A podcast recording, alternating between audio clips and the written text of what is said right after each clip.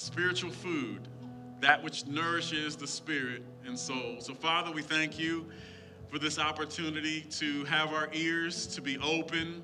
Uh, the natural man eats with his mouth, the spiritual man eats with his ears, because faith comes by hearing.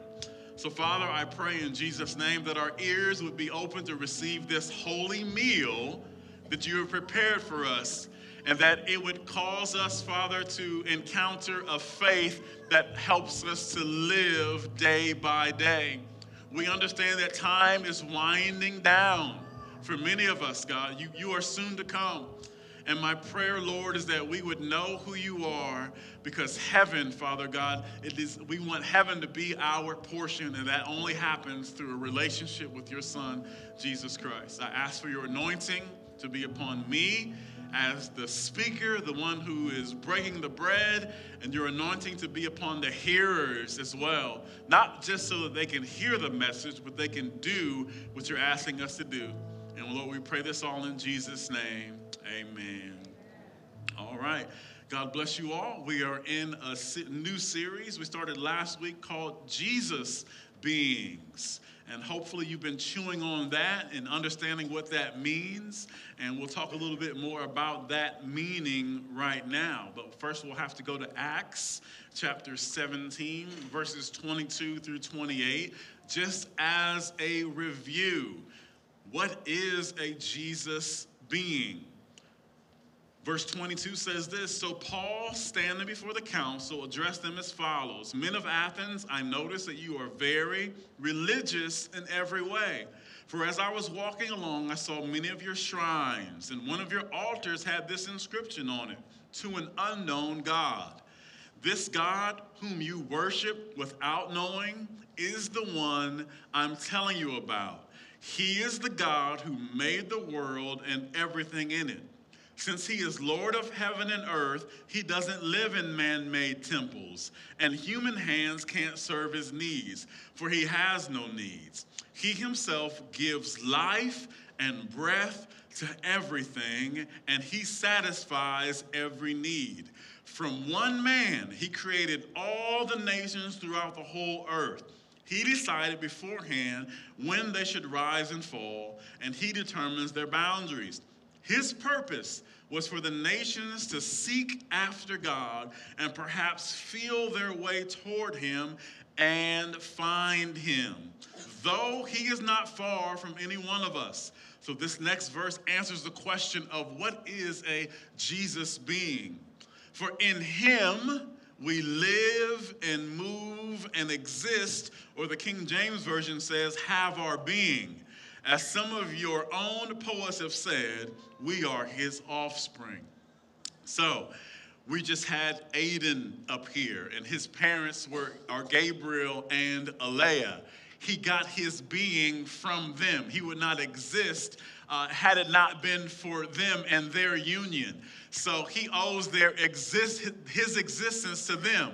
And now, since they have given birth to him, they must also care for him and nurture him. So the Bible says that we must be born again. Church, can you say this with me? I must, I must be, born be born again.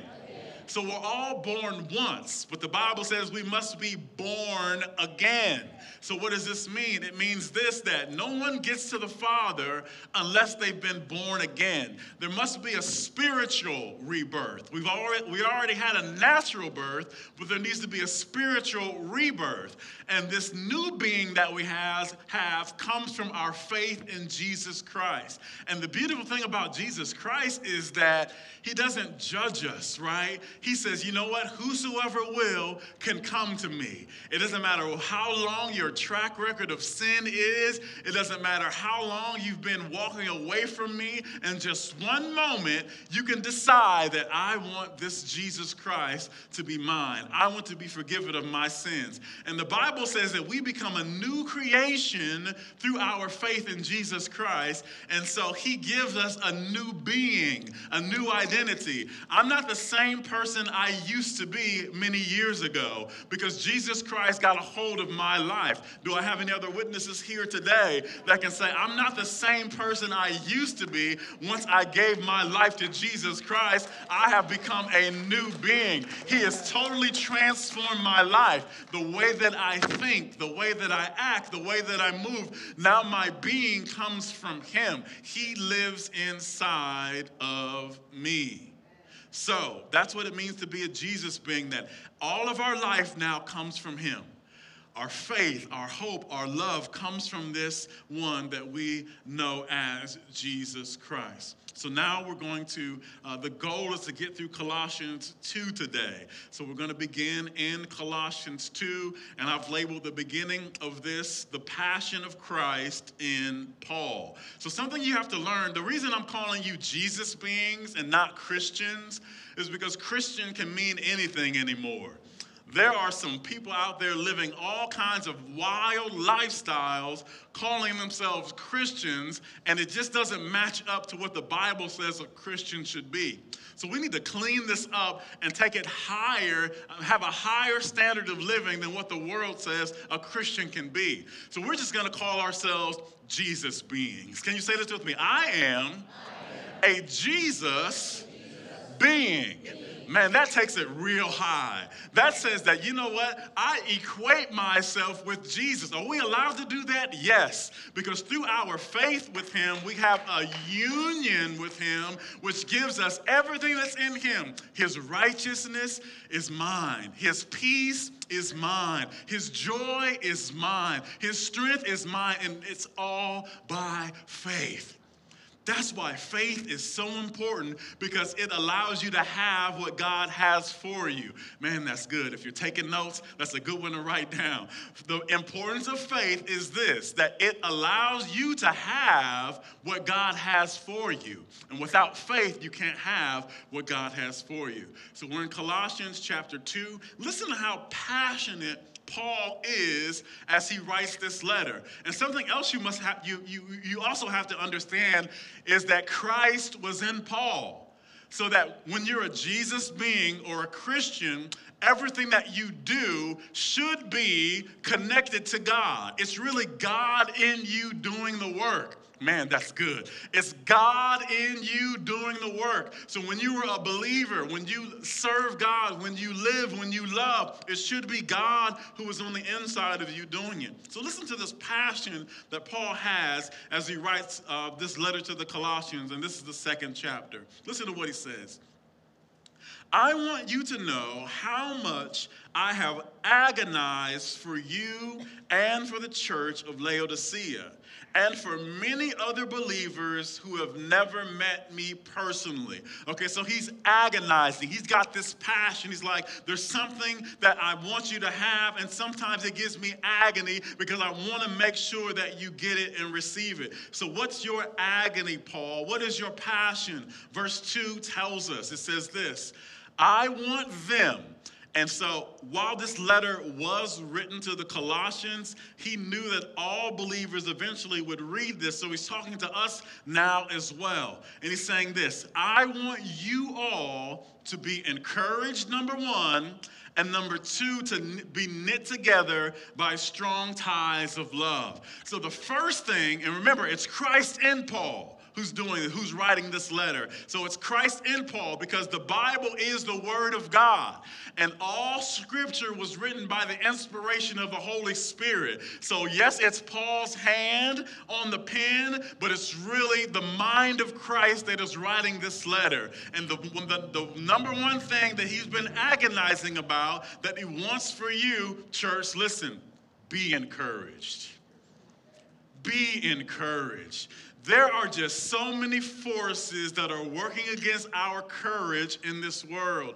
There are so many opportunities you have to be discouraged. Food prices, gas prices, uh, war going on, uh, the political uh, cesspool out there. There's just so many things that we could be discouraged about. And Christ is saying, listen, I have agony for you to have this one thing be encouraged. The second thing he says is this I want you to be knit together by strong ties of love. So, church, listen, the only thing that's going to knit us together is strong ties of love. We have to love one another in such a powerful way that it's the thing that keeps us together. It's the thing that keeps a family together. It ha- there has to be the presence of love. Let's listen uh, further to what he had to say. I want them to have complete confidence that they understand God's mysterious plan, which is Christ Himself. So, Paul is agonizing as he writes this letter, and he's really hoping that its readers, those who have received Jesus Christ as their Lord and Savior, have complete confidence and understand God's mysterious plan, which is Christ Himself. So, listen, church, Christ is God's mysterious plan. It was hidden from creation for a long time. It was hidden from those in the Old Testament for a long time, but now it has been revealed. Christ is God's mysterious plan. Now we've got to backtrack a little bit and go back to Colossians chapter 1, verses 19 through 23, so I can tell you what God's mysterious plan is. So, first of all, we have to understand that there is a God that God is real. And God created this earth for us, right? But He also has a plan. Say this with me, church God has a plan. Come on. So this God is far away, yes, uh, as far as distance is concerned, but really he's very close to us because it's in him we live and move and have our being. Your Apple phone or your Samsung phone did not wake you up this morning because we can take those phones to the cemetery and, and set the alarm for 7 a.m. and those phones would go off and no one would get up. So it's not your phone that wakes you up in the morning, right? There has to be life still in you. And they might alert you, right? A phone alerts you, uh, but, but there must still be life in you right? So we thank God that this God that uh, seems to be far away is really near us and we have life from him. And this God has a plan. Say this with me God has a plan. Man, this is good news. So, no matter what you're going through today, no matter how hard your life is today, no matter if you've got a, a, a, a, report from the doctor that wasn't good, maybe your marriage seems to be on the rocks, maybe your car didn't start right this morning, there's all kinds of issues that can happen in life, but God still has a plan. And He has one major plan, and that major plan is Jesus Christ Himself. Jesus Christ is God's major plan. So let's listen to how this unfolds in Colossians chapter 1, verses 19 through 23. So God chose Jesus as this mysterious plan to save us because Adam and Eve fell into sin. So, how's he going to save us? Well, he's got a plan and that plan is Jesus. So listen to this. For God, in all his fullness, was pleased to live in Christ. Where did God live? In Christ. He also lives in us. That's what makes us Jesus beings. And through him, God reconciled everything to himself. So when sin entered this world, man's fellowship with God was broken. They were evicted from the, from the garden. They were evicted from the presence of God. And God said, The day you eat of this tree, you will surely die. They didn't drop dead with their natural bodies, but they died spiritually. They lost fellowship and connection to God. But through God's mysterious plan named Jesus Christ, He has redeemed us or reconciled us back to Him. It says this He made peace with everything in heaven and on earth by means of Christ's blood on the cross. Our, our praise team sang so beautifully that there's power in the blood. So that's what saved us. See, Jesus Christ was the sinless one. He came to this earth and committed no sin, and God needed a sacrifice that would take away the sins of the world, and that's why how we believe on Jesus Christ. So when you are born again, what you're saying is this I am a sinner. And, I, and that's a problem. I have, I have broken fellowship with God. And the only way that I can have fellowship with God again and to live with Him forever is if I am reconciled, if I am made right with Him. And God's mysterious plan was to make all of creation right with Him again through His Son, Jesus Christ. Let's keep going. Verse 21. This includes you who were once far away from God. You were his enemies, separated from him by your evil thoughts and actions. Yet now he has reconciled you to himself through the death of Christ in his physical body. As a result, he has brought you, right? Remember, Adam and Eve were removed from his presence, but God had a mysterious plan named Jesus Christ. And listen to what Jesus did. As a result, he has brought you into his own presence. So sin took us out of the presence of God, but faith in Jesus Christ and what he did brings us back into the presence of God. Someone ought to say amen to that, right? That's good news. As a result, he has brought you into his own presence. And listen to what he says about these Christians, these believers, these Jesus beings. And you are holy and blameless as you stand before him without a single fault right? So, a man that doesn't know God should have great fear and trembling when it's time to meet God if he hasn't been reconciled to God, right? So it's like it's like a it's like this.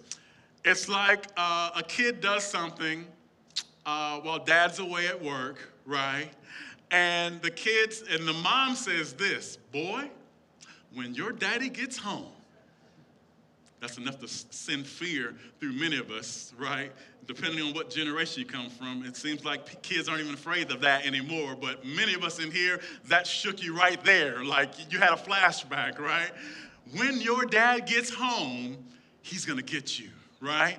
So, oh man, I did something wrong, and now I'm in trouble with my father, and when he gets home, I mean, he's gonna get me. So it'd be like this the kid calls his dad at work, right? I'm, I'm, trying to, I'm trying to, you know, dive this down a little bit and says, Dad, I really messed up. I talked back to mom. She told me to cut the grass. I said, Why don't you cut the grass? And, and I really messed up, Dad. I'm sorry. It was the wrong thing to do. You've taught me better. I, have already cut the grass and I, I did all the trimming and I got up the grass clippings. Dad, please forgive me. I know I did wrong.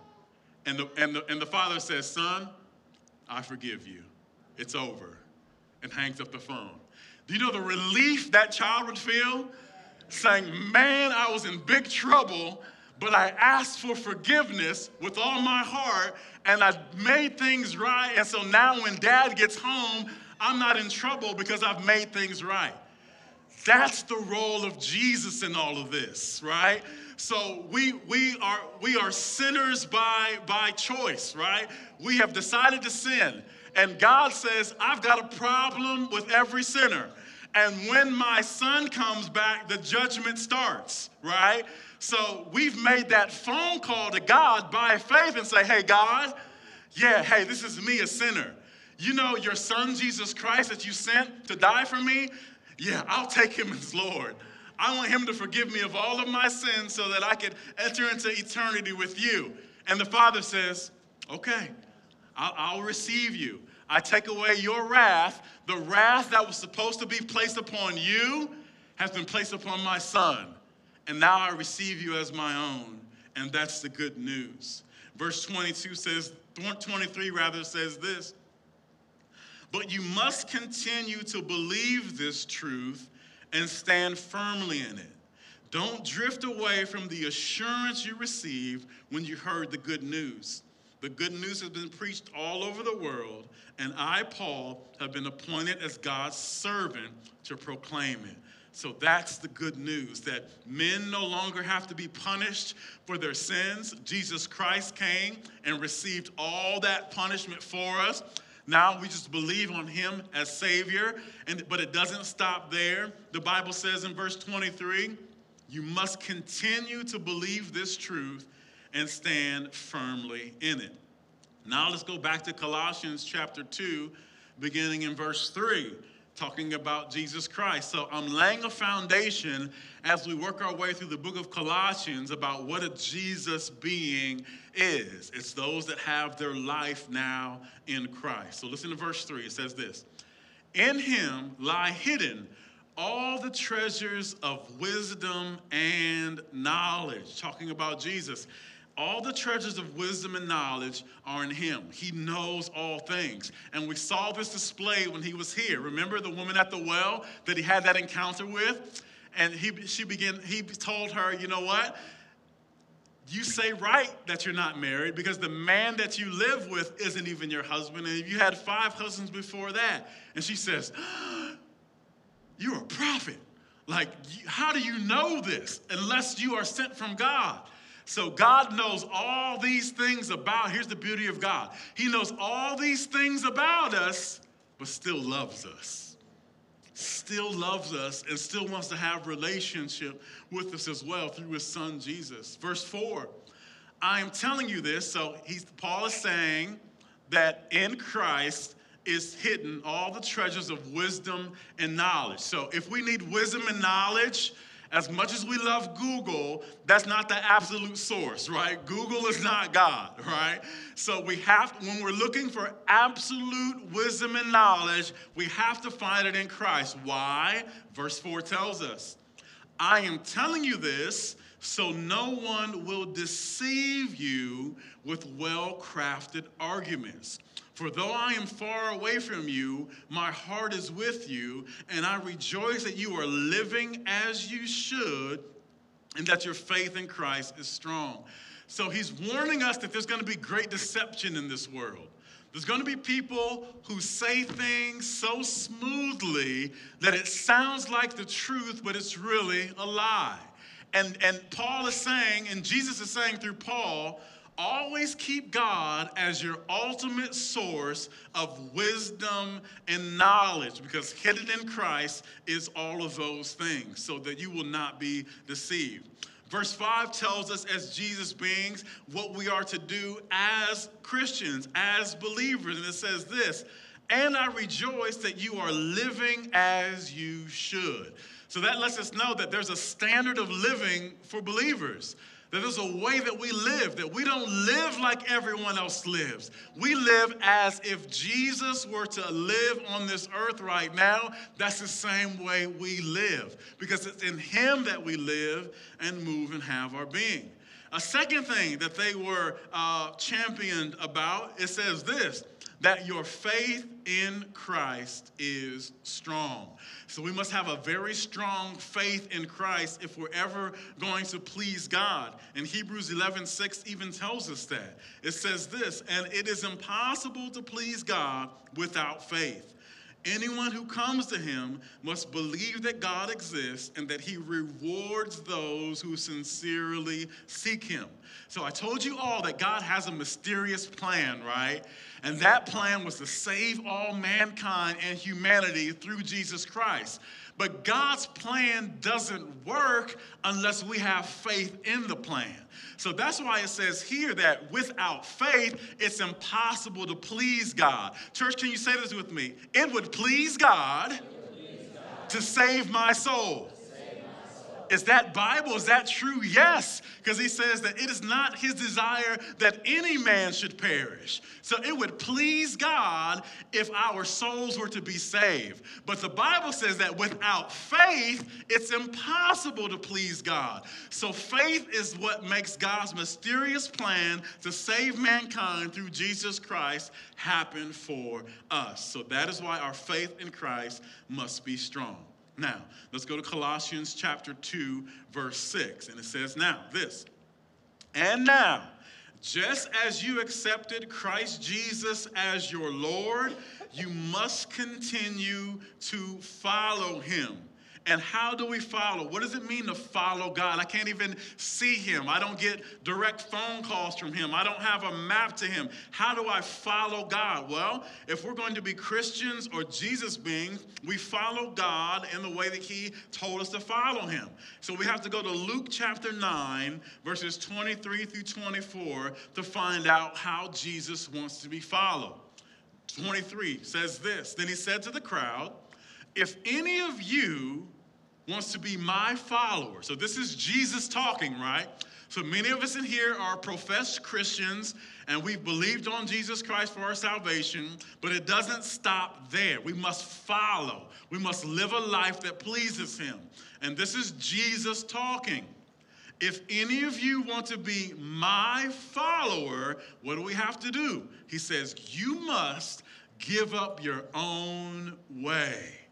So, why do we have to give up our own way? Because the Bible says that there's a way that seems right to every man, but in the end, there's only destruction there.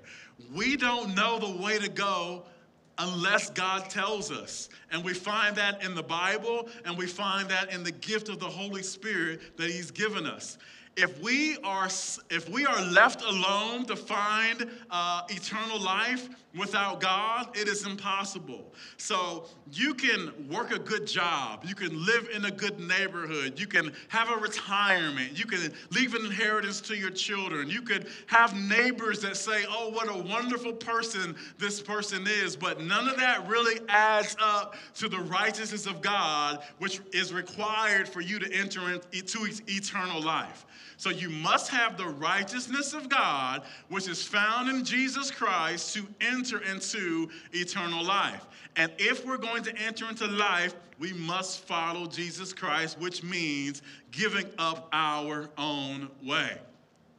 If any of you want to be my follower, you must give up your own way, take up your cross daily, and follow me. If you try to hang on to your old life, you will lose it. But if you give up your life for my sake, you will save it. All right, let's go on to Colossians chapter 2, verse 7. And it says this Let your roots grow down into him, and let your lives be built on him.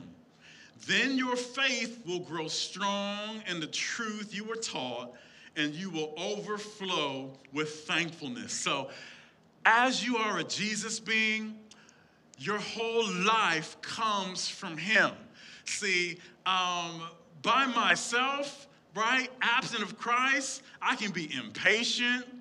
I can be angry. I can be things that, that don't represent Christ very well at all. And that's the same testimony all of us have. That apart from Christ, that we don't have a good or godly character. So as we have this relationship with Jesus Christ, Colossians is saying, let your roots grow down into him. So anytime you plant a flower or a, a, a vegetable into the soil, the roots have to grow down into the plant. Why? Why into the soil? Why is, why is that? Because all of the plant's nutrients come from the soil. And when it rains, the roots drink up the water from what? From the soil. And when the wind begins to blow, the roots have grabbed the ground so that it can stand strong when the storms come against that plant. So the Bible is saying this that as you have chosen Jesus Christ to be your Lord, let your roots grow down into Him. How do we do that? You're doing it right now. You have brought yourself to church to hear the word of God so that your roots can grow into this truth. As you go throughout the week, you're supposed to be in your Bible so that your roots can grow into the truth. So that everything in Christ, because the Bible and Christ are one, so that everything in Christ could become, uh, could, could get its, you could receive your life source from Christ, okay? So it's talking about roots. Let's go to John chapter 15, verses 4 through 5, and hear what Jesus says. He says this Remain in me, right? Have any of you ever saw a plant get up and walk?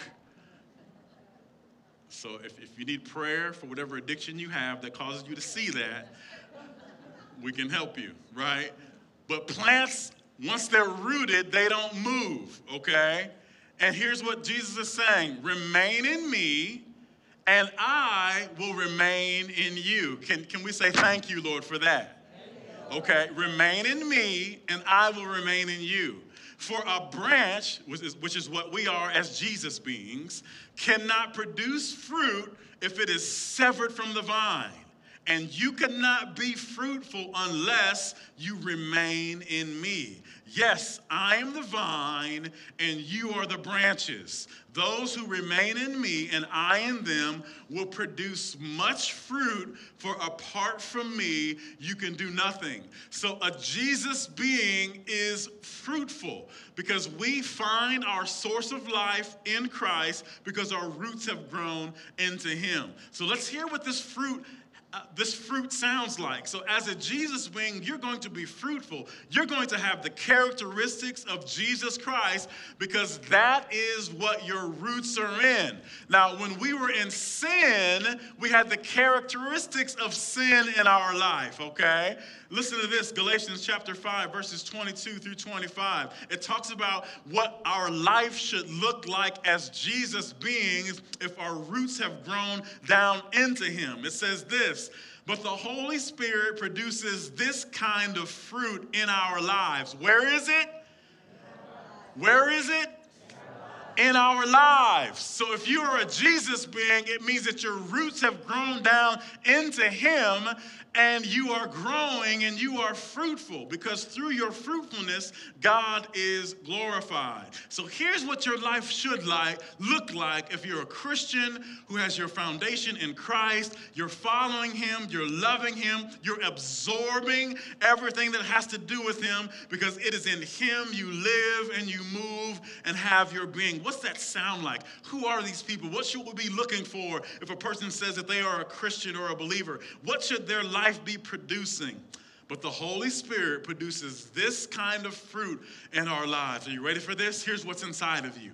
Should be inside of you love, joy, peace, patience, kindness, goodness, faithfulness, gentleness, and self control. There is no law against these things. Now, there are times when I do not display those fruits in some situations.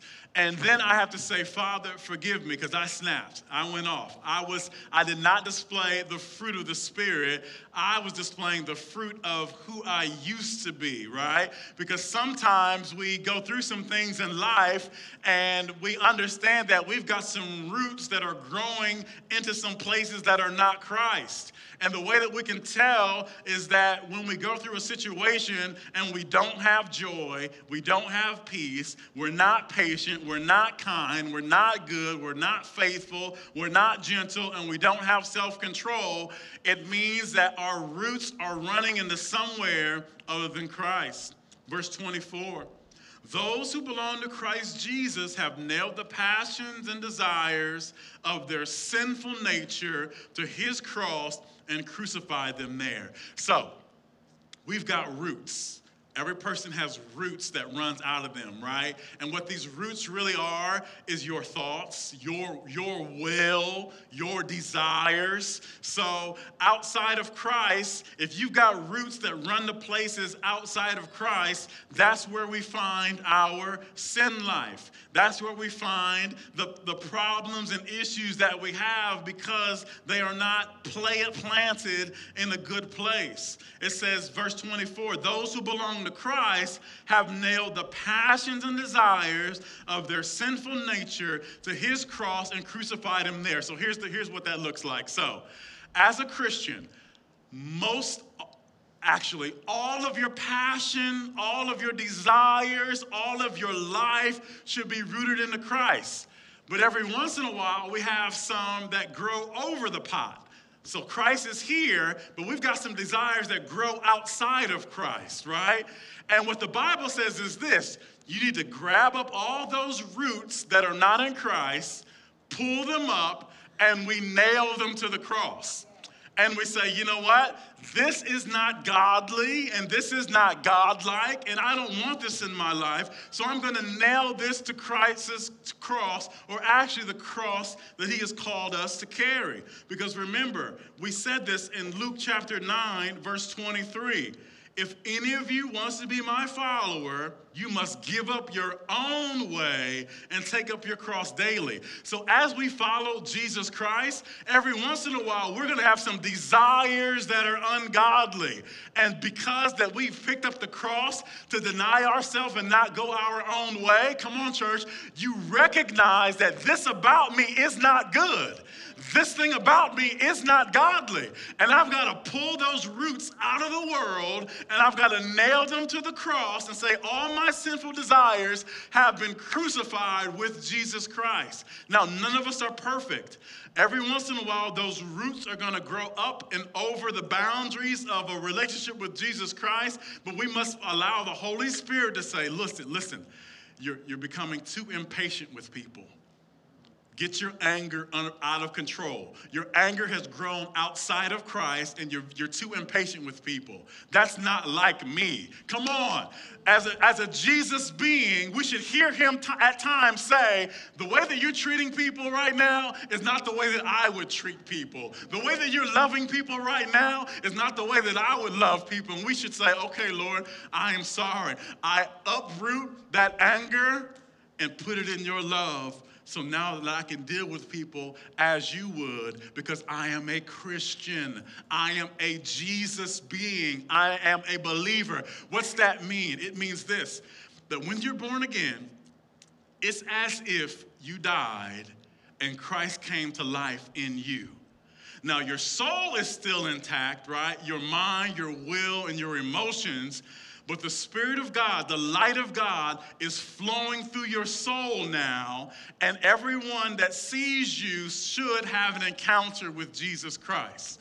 So all of us are the body of Christ. Not, not one of us represents Christ totally in, in and of ourselves, but all Christians and all believers all over the world, we are the body of Christ. Amen? Amen. Amen. Let's finish up here. Colossians 2 and 8. We remember that it said, Do not let anyone capture you. And this is why we go to God alone for all wisdom and knowledge is found in Christ. You got to be careful, especially with this AI stuff going on now, this artificial intelligence. Because the truth is, if they wanted to, if they wanted to, one of our leaders could actually die and we not know, right? But they show you videos as if it was that person talking, and computer imagery and voice makeover can be that good that you think it's actually that person still leading you and they're not even alive anymore. Okay, we gotta be careful with this AI stuff. I mean, Alexa's pretty cool to turn the light on in the house and stuff like that. But there's some stuff that's way wilder than we can ever imagine that they're gearing these computers up to do. So we've got to be careful. Listen, we've got to learn how to unplug. Church, can you say unplug? We got to unplug from these phones sometimes, and we got to unplug from these computers and say, God, I want my relationship with you to be lived just like this. I do not need a medium in between us, right? I need absolute truth just from you alone because I don't want to be deceived. So, verse 8 says, Don't let anyone capture you with empty philosophies and high sounding nonsense that come from human thinking and from the spiritual powers of this world rather than Christ. So there's demonic information out there that they're trying to feed the masses to try to trick us. But God is saying, be very careful. Don't let anyone capture you that way. Verse 9 For in Christ lives all the fullness of God in a human body. So you also, come on, this is good news here. So you also are complete through your union with Christ who is the head of every ruler and authority. Say this with me, church. I am, I am complete, complete through my union with Christ. If you don't have a relationship with Christ, you're not complete. If you don't have union with Christ, you're not complete. Now, um, it's unfortunate that many people have a broken relationship with God because they went to an imperfect church. And I got to tell you this there is no perfect church. Wherever there are people, there are imperfections. Your job isn't, I almost said ain't, so I'm, I'm gonna keep that there. Your job ain't perfect, but you still go get that money, don't you? Right? You don't say, these people here are fake. I don't want to work here anymore. No, because you've got bills to pay until God blesses you with another job. As good as Chick fil A is, let's use somebody else. As decent as McDonald's is, right? They are not perfect. They're going to mess up your order sometime, right? As, as, as messed up as fast food and restaurants can be, everyone here has had a messed up order somewhere before. Every single one of us. But you didn't stop going out to eat, did you? Not a one of you, right? So why is it that if something happens in one church that, that, that, that, the, that the enemy set up against you, that you say, you know what, I'm never going to church again? We, have that, we don't have that attitude with anything else.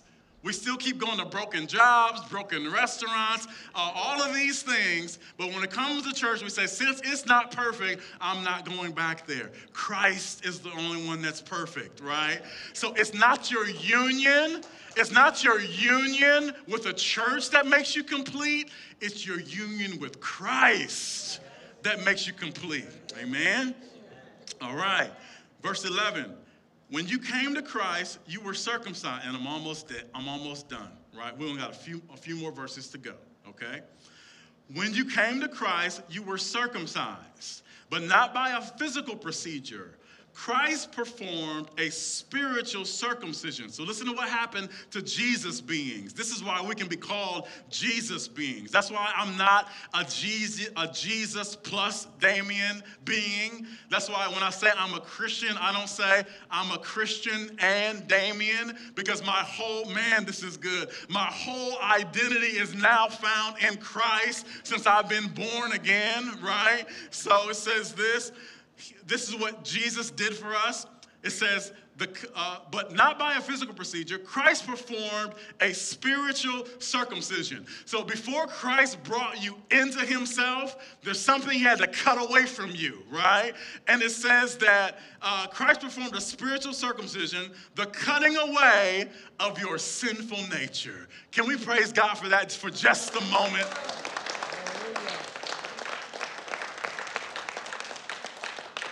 So while Christ loves everybody, he doesn't join himself to everybody.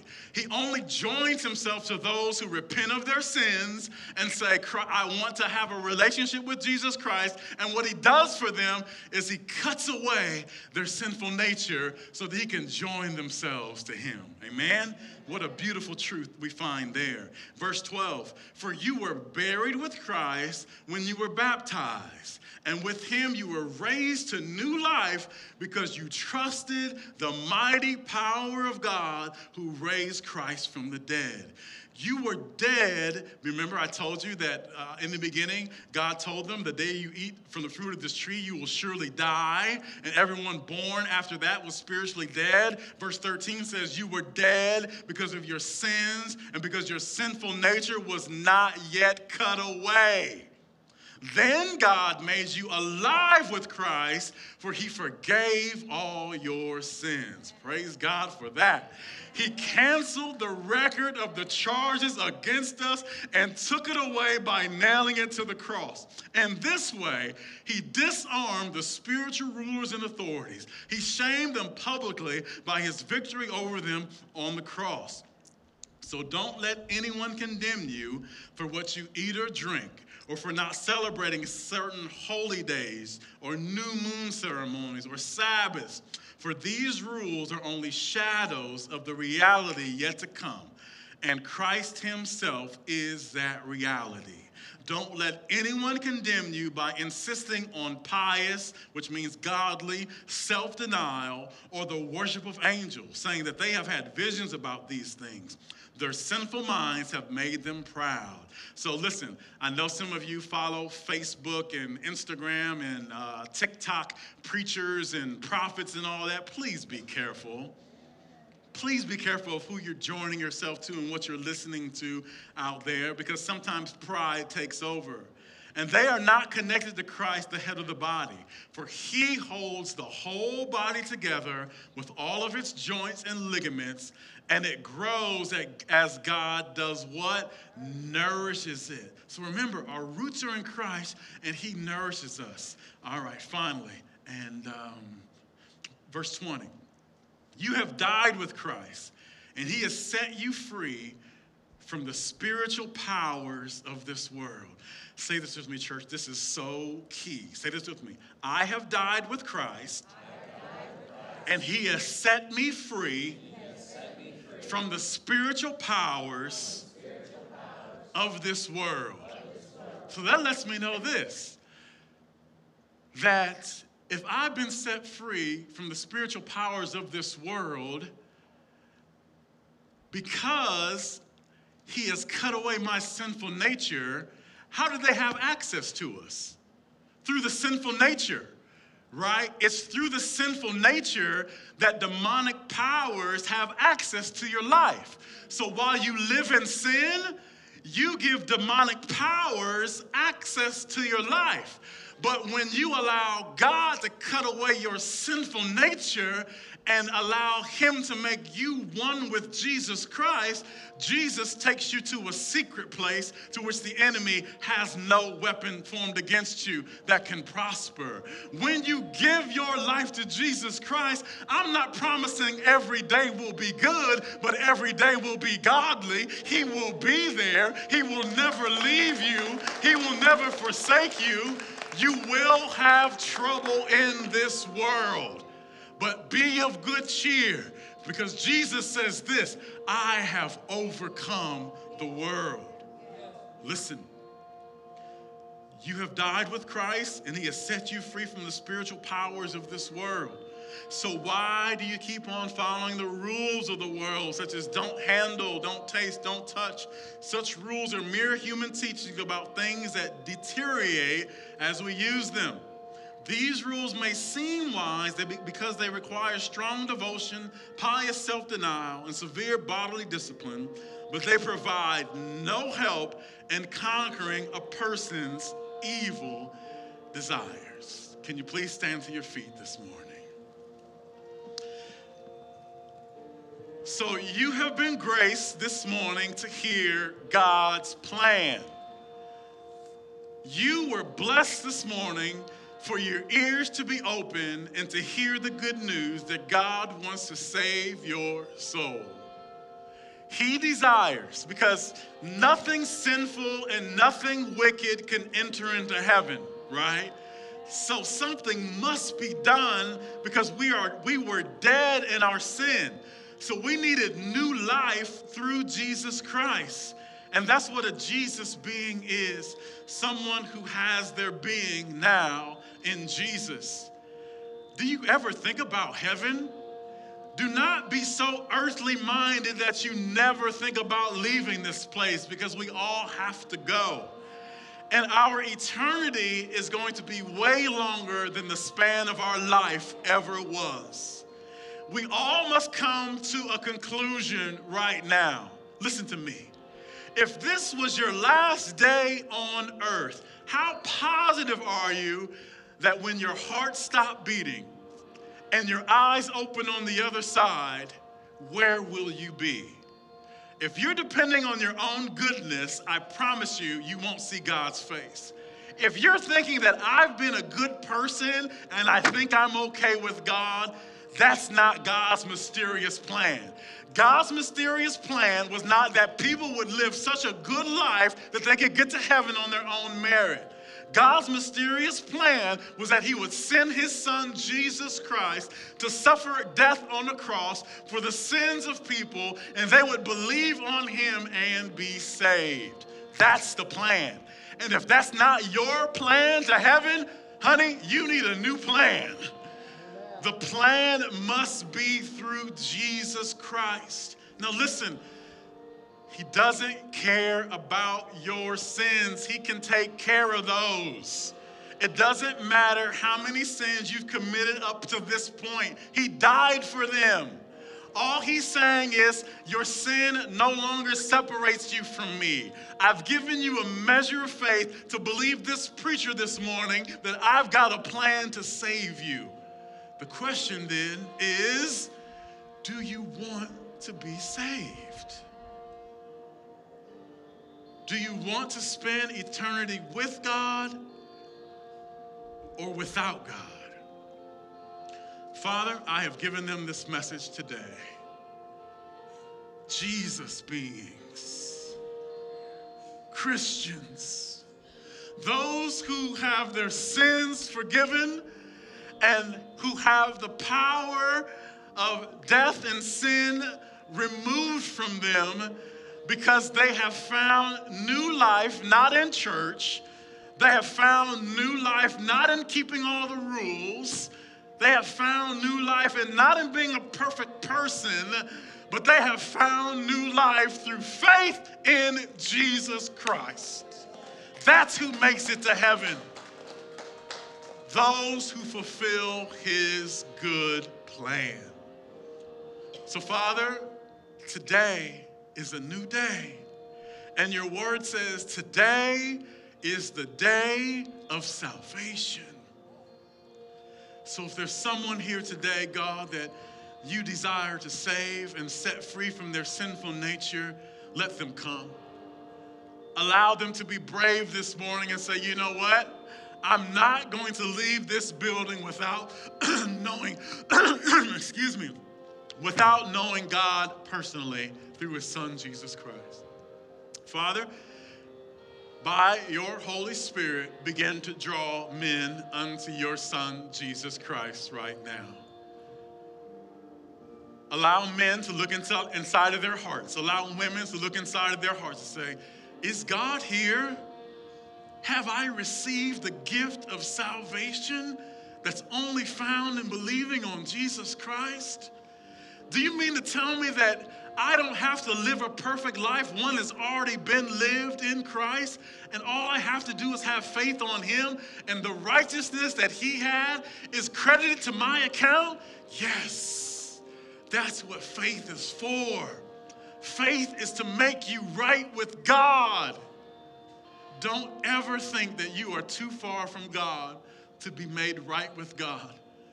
The power of the blood of Jesus Christ washes away all of our sin, and He puts His Holy Spirit within us. So today, I invite any of you that are here that desire to receive a, a Jesus Christ as your Savior to raise your hands high all over the building. If you know you're not right with God and you feel that this message is for you, I'm going to give you the opportunity to raise your hand and give your life to Jesus. Keep them up high. Keep them up high. All over the church, there should be those that say, you know what? I don't think I'm right with God. And, and listen to this information. Don't you allow the person standing next to you to cause you any kind of embarrassment to miss out on heaven. Don't think, well, what will my friend think if I raise my hand right now? What will my wife think? What will my neighbor think if I raise my hand right now? Don't allow anyone to make you embarrassed of Jesus right now. So, again, if you're not right with God and you desire for Him to save you right now, all I ask you to do is raise your hand and we're going to go into prayer right now. Just repeat after me Father, I ask you to forgive me of all of my sins. I repent.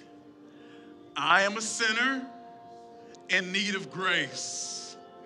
I've heard the message this morning that you have a plan to save me.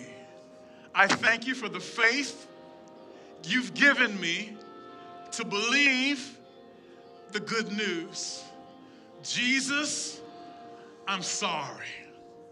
All my sins have been committed against you. Please forgive me.